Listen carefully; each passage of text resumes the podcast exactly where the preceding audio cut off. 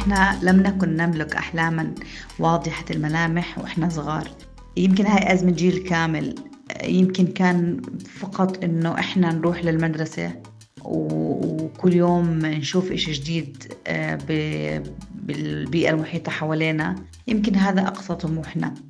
هذا الصوت لعطاف الرضان واحدة من السيدات اللي بيديروا إحدى وسائل الإعلام في الأردن وإحدى وسائل الإعلام المجتمعي الرائدة بهذا المجال في الوطن العربي. بس هالسيدة مرت بتجربة مميزة. ما كانت تتوقع إنه آخرها توصل لهون ويكون عندها الكثير من الأمنيات. اللي غير تفكيري آه، تقريبا أتوقع في الصف السادس أو قبله بالخامس مثلا. كانت عندي معلمة اسمها آه، جميلة آه، معلمة لغة عربية وكانت هي بنت مخيم. وكنت بحس إنه من مخيم للجنة الفلسطينيين وكانت تدرس في قرية بالبادية اللي أنا منها. فحسيت إنه هاي المعلمة شافت بنت صغيرة بالبادية حالها وهي صغيرة بالمخيم. فكانت تحاول دائما تدعمني بشتى الطرق والوسائل. فكانت تعطيني كتب آه، مختلفة للمطالعة بتخليني آه، بتكلفني بمهام أنا كنت أعتبرها أنه تشريف أنه أساعدها بالمكتبة. وكان في نوع من الاهتمام بطفلة كانت عندها آه، قدرات للكتابة مبكرا. فهي لاحظت هاي القدرة على التعبير الواضحة عندي من البداية. فاهتمت بهذا الجانب وأصبح هاجسها الوحيد أنه تكلفني كل يوم آه، نهاية أسبوع بإني أقرأ آه، كتاب وآجي أشرحه للطالبات بحصة العربي يوم الأحد. كان أيامها يوم السبت. أو على الأقل نحكي بداية الدوام. فكنت أعتبر هذا إشي اهتمام يعني كنت أعتبره إشي طبيعي لأنه اهتمام غير طبيعي. آه، لأنه إحنا في لما نكون بعائلات كبيرة وأفراد عدد كبير أو في مناطق نائية آه، يعني دائما نتوق لاهتمام مهما كان صغيرا. فمعلمتي العربي كانت جميلة قلبا وقالبا وأعطتني هذا الاهتمام. فمن أياميها حسيت حالي أنه أنا هاجسي يكون في مجال الإعلام والكتابة والتعبير.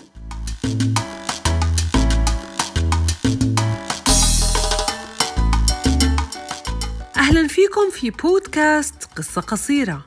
مش من السهل إنك تكون في ظروف وبيئة ما بتساعدك إنه تحقق طموحاتك أو أصلا يكون محكوم عليك مسبقا إنه تبني أحلامك على أساس حدودها. بس لما يكبر حلمك ليفشئ هالحدود وتكبر أنت لتتجاوز أحلامك يعني أكيد في وراك قصة قصيرة. أنا عشت وترعرعت في قرية صغيرة برا العاصمة في محافظة يعني تعد من أكثر المحافظات في الأردن فقرا وبعيدة عن التنمية. درست في مدرسة صغيرة بقرية. بالصفوف الأولى كانت الصفوف من طين. على مدار السنوات طورت المدرسة وكان في اهتمام واضح فيها حتى أنه بحكي لأولادي أنه بقرية صغيرة بمحافظة نائية تعلمنا الرسم بالطبيعة وكنا ناخذ حصص رياضة وكنا ناخذ حصص لها علاقة في الألعاب وبالمهني بعكس دراستهم الجافة اليوم اللي هي تفتقر لهاي المواد. بعد ما انهيت فترة الدراسة الإعدادية آه، لأنه ما كان فيها صفوف عليا فاضطريت أنتقل أنا وكل يعني زميلاتي للمدينة اللي هي في المحافظة حتى نستطيع استكمال دراسة الثانوية العامة. بعد الثانوية العامة طبعا انتقلنا إلى جامعة خارج المحافظة في العاصمة حتى نستكمل دراسة البكالوريوس. وهذا حال يعني كل الأولاد وبنات جيلي لأنه ما كان أياميها جامعات في المحافظات كانت بس جامعتين في الأردن. هيك كانت طفولة عطاف اللي بلشت تكبر وتكبر موهبتها بالكتابة واللي لاقت معلمة قادرة توسع مداركها. وتزرع حلم براسها. ما كان خاطر ببالها. ورغم هيك هالأحلام ما انعكست على دراستها لأنه درست القانون بحكم قوائم القبول الموحد بالجامعات أنا ما اخترت التخصص هو اختارني بحكم إني أنا تحصيلي بالامتحان الثانوي العامة كان عالي. وأنا كنت بتخصص أدبي فأعلى تخصص هو القانون. وكنت بدرس التخصص وأنا بس بعتبرها سنوات. وهي فرصة إنه بنت من قرية اجتازت امتحان واجتازت عقبات عديدة لها علاقة في في الشكل والقيم الاجتماعية اللي هي كانت في الداخل. لا ترى لها داعيا يعني.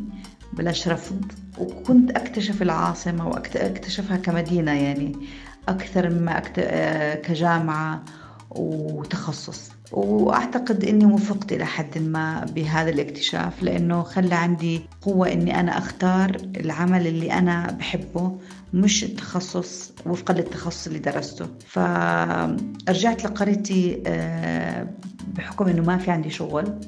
ظليت تقريبا سنتين خلال السنتين رفضت إني أتدرب كمحاماة بس حاولت أشتغل آه، شغل جزئي في أكثر من مكان لحتى اهتديت إلى دو إعلان لدورة تدريبية لصحفيين جدد ويشترط عدم الخبرة بالإعلام المسبق.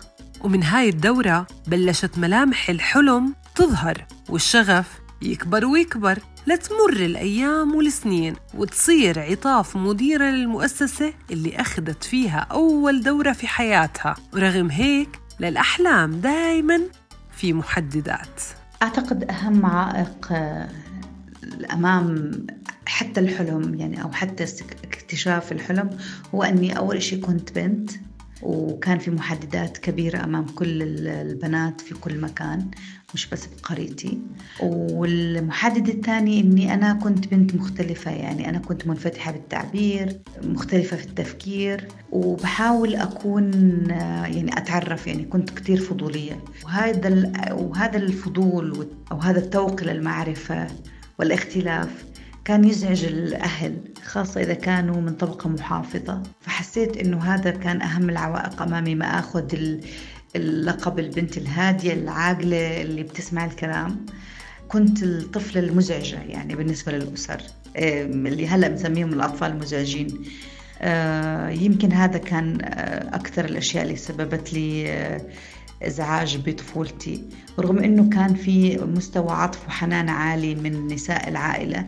يمكن هذا اللي أكسبني قوة لمواجهة كل التحديات لأني دائما بعتبر إنه الله منحني عائلة آه، نسائها قويات وهم أعطوا القوة آه، للجيل الثاني والثالث وإلى آخره. وبحاول قدر الإمكان إنه أحمل هذا الجين معي مش بس لبناتي تنتين بس لكل بنت آه، يعني بلتقي فيها بعملي. وبحس إنه بخرج عن نطاق مهنيتي ويروح تجاهي أو مشاعري كلها تجاه دعم الفتيات واليافعات في كل مكان.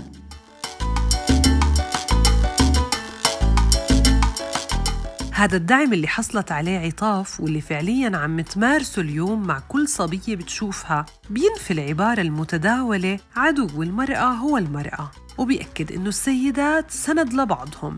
أما كيف وصلت عطاف لتكون هون مديرة لراديو مجتمعي ففي أسباب كتير. بدعم بصراحة صديقات وأصدقاء في المهنة.